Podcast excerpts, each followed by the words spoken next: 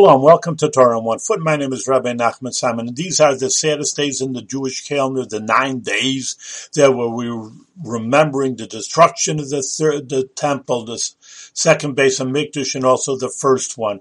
But Rabbi Levi Yitzchak of Berditchev, who was a Hasidic Rebbe, typically they turned it over from one idea to the other, from it being the saddest day, and he said this Shabbos, which is Shabbos Chazon, which is the first words of Isaiah, it's the, the Haftarah before Tisha B'Av, which is this Shabbos. Chazon means a vision. So uh, the simple meaning is that Isaiah had a vision of the destruction of the temple, how bad things are going to be, because he lived in the first Beis HaMikdash times. So he had the vision, which in retrospect we have 2020. We know what was going to happen, but he was telling the Jewish people either get your act together or there's going to be destruction of the temple and the Jewish people of diaspora. So we'll continue the idea tomorrow how Rabbi Levi Yitzchak changed everything over.